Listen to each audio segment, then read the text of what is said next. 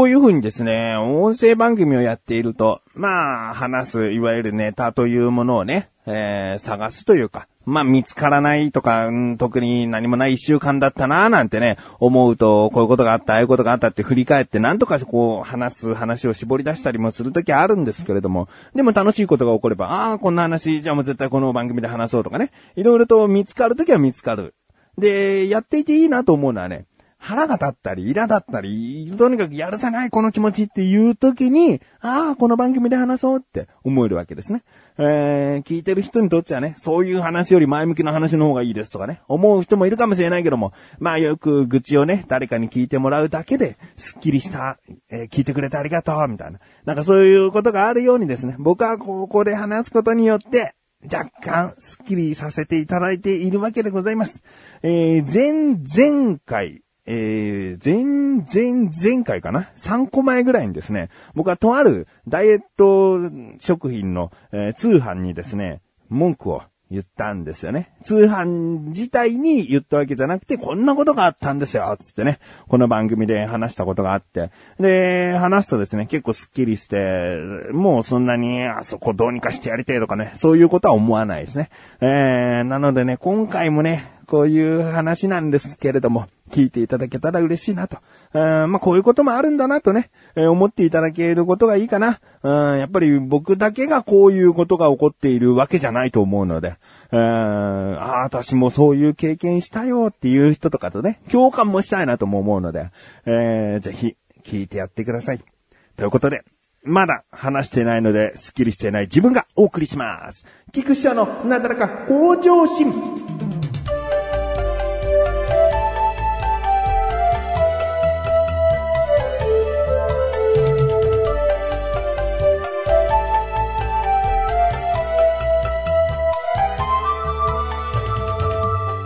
えー、今回もですね、腹が立った対象がですね、とあるお店なんですけども、あのー、何のお店かっていうと、携帯電話です。だからもう、ちょっと絞られちゃうよね。あの、有名三大キャリアありますよね。その中の一つの店舗のお話です。えー、携帯電話、スマートフォンを売っているお店、小売店っていうのかななんかそういうとこじゃなくて、ちゃんとした、えー、本店、本店直営系の、えー、ショップですね。えー、そういうところに行った時の話なんですけども、まあ、僕が行ったわけじゃなくて、うちの神さんがですね、そこのショップに行ってですね、えー、携帯電話を2台持っているので、1台解約したいということで行ったんですね。えー、僕は別の場所にいたんですけれども、神さんが一人でもう解約しに行ってくるっつって。で、解約ってもうあっさりできると思ってたんですよ。う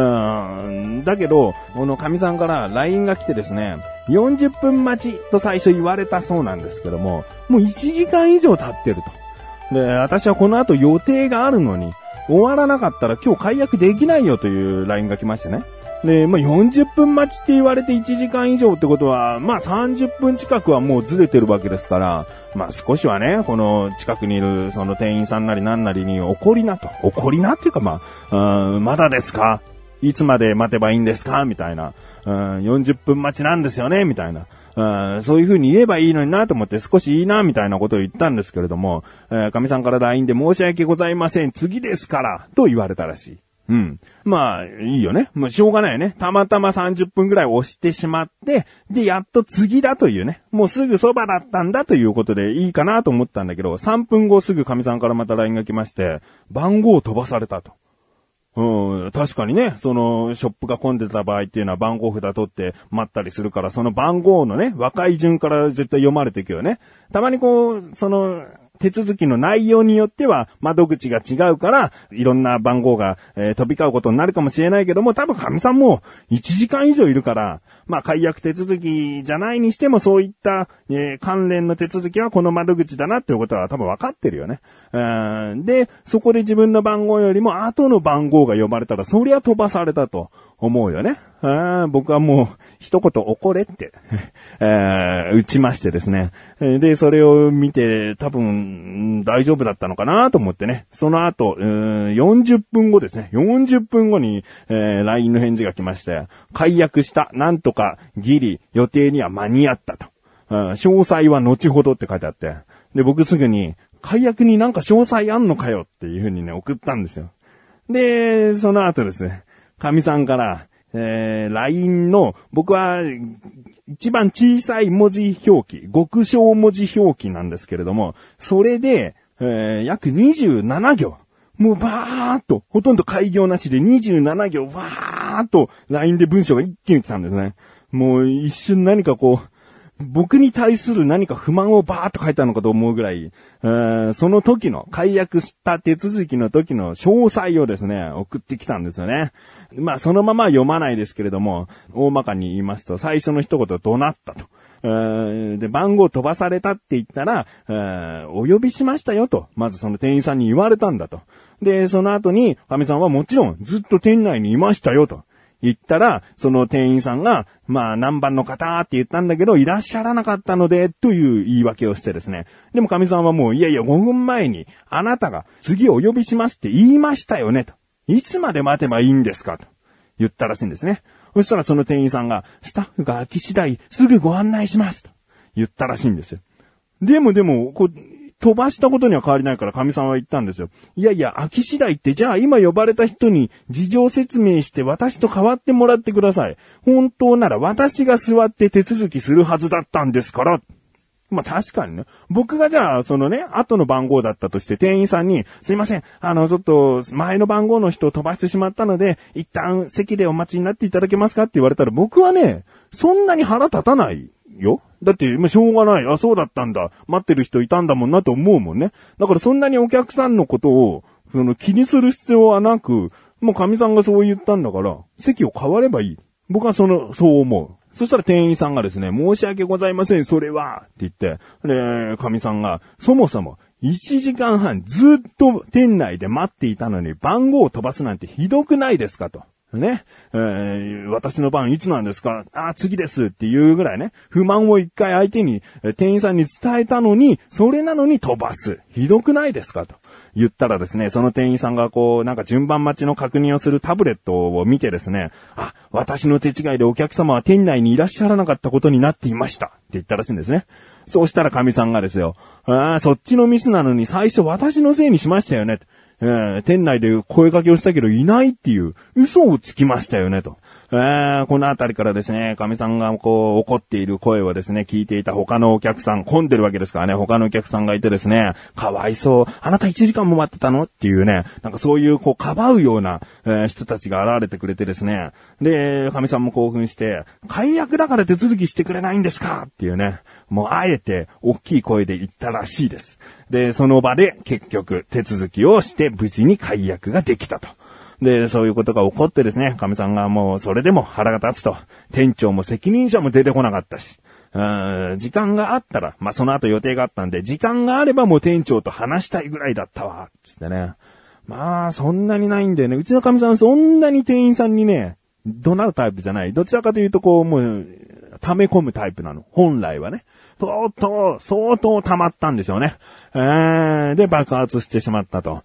もうこれはですね、店舗に不満が、えー、あるから、もう本部にクレームを入れるっつってね。えー、で、まあ無事ね、その後、次の日か。次の日に本部に行ったら、その本部の人が、おそらくそのお店に、えー、支店に、ね、言って、で、その店長がうちの神さんに電話をかけてきて、どうやらまその対応した人もそれなりのちょっとペナルティみたいなものもあったりして、とにかく、えー、謝罪をしてくれたと。うん。まあ良かったんだけどね。これでまあ良かったんだけど、まあこんなことが起こるんだなと。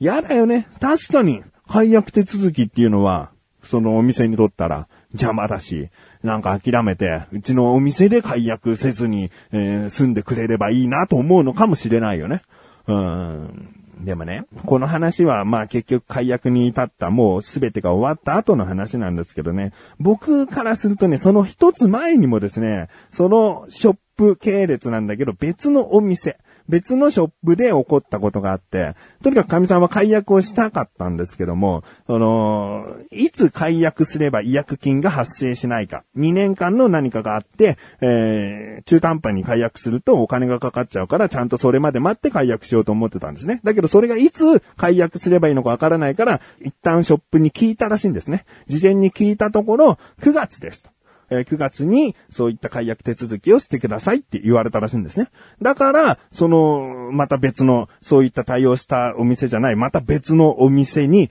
えー僕と行ったんですね。で、そのショップに行った時に、僕はあの、駐車場に車を止めなきゃいけないから先に降りて、まあ待つならそのショップで待って、で、手続きやれるようならやっちゃってて、つって僕は車に乗って駐車場で並んで待ってて、神さんは降りて行った。で、駐車場が空いたので止めた。そしたらもうすぐ神さんがですね、出てきてて、で、なんか話を聞いたら、今月じゃなくて来月だと。つまりまあ10月、10月に手続きをしないとまだ、えー解約できないらしいみたいなことを言われたと。うん、まあ、ここで一つ問題なのはですね、僕が車を止めた駐車場というのは有料コインパーキングなんですね。で、そのお店で手続きとかなんかこう商品を買ったりとかした時に駐車場が無料になるカードをもらえるらしいんですね。だから提携しているコインパーキングに止めたので、でも車止めちゃったから、この、なんかこう、ただになるようなカードをもらおうよ、つって、お店に行ったら、すいません、と。手続きをした方だけが、そういったサービスを受けられるようになっております、と言われてね。いやいや、これはだって、手続きは確かに来月じゃなきゃできなかったかもしれないけど、その手続きをしようと、そういうつもりでちゃんと言ってるわけだし、そもそも別のお店の店員さんが間違えた月を言っちゃったせいでこうなってるし、結局話はしたんだし、お店に入って、お店を利用したことには変わりはないんだから、いいじゃんと。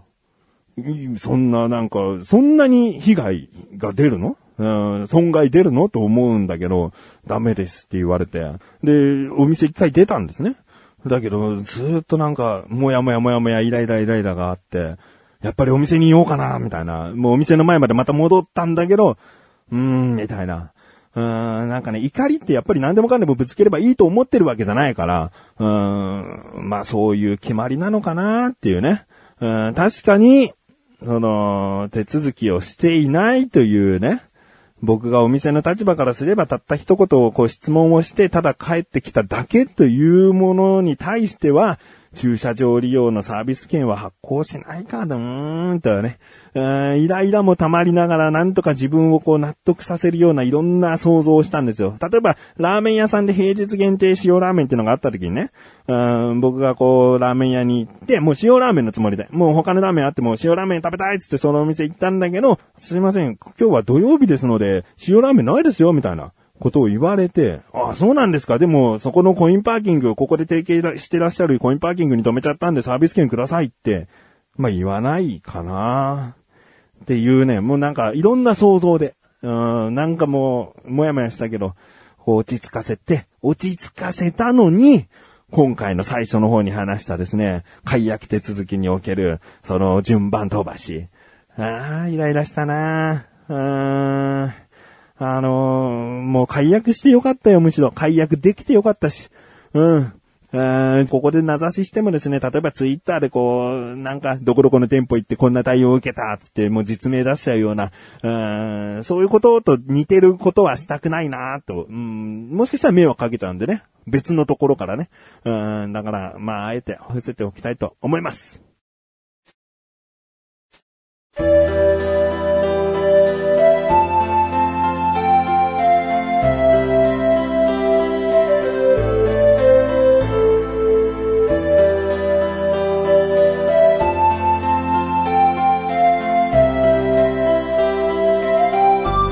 エンディングでーす。いや、ちょっとね、スッキリしました。ありがとうございます。あーお知らせです。このなだらかご女子が配信されたと同時に更新されました。口でさラジオですね。えー第97回口でさラジオ。今回はですね、マッシュルがまたですね、とあるアイドルグループの PPP のところにですね、行きましたと。PPP はですね、気になる方は聞いてくださいね。えー他にもマッシュルの下克上。えー前回出した問題を今度はリスナーさんが回答してそこからメガネたまには選ぶというね、ちょっと変わった戦い方もしてるので、聞いていただけたらなと思います。ということで、なだらか今年は毎週曜日越しで、それではまた次回お会いいたい菊池翔でした。メガネたまわりの周りをお疲れ様です。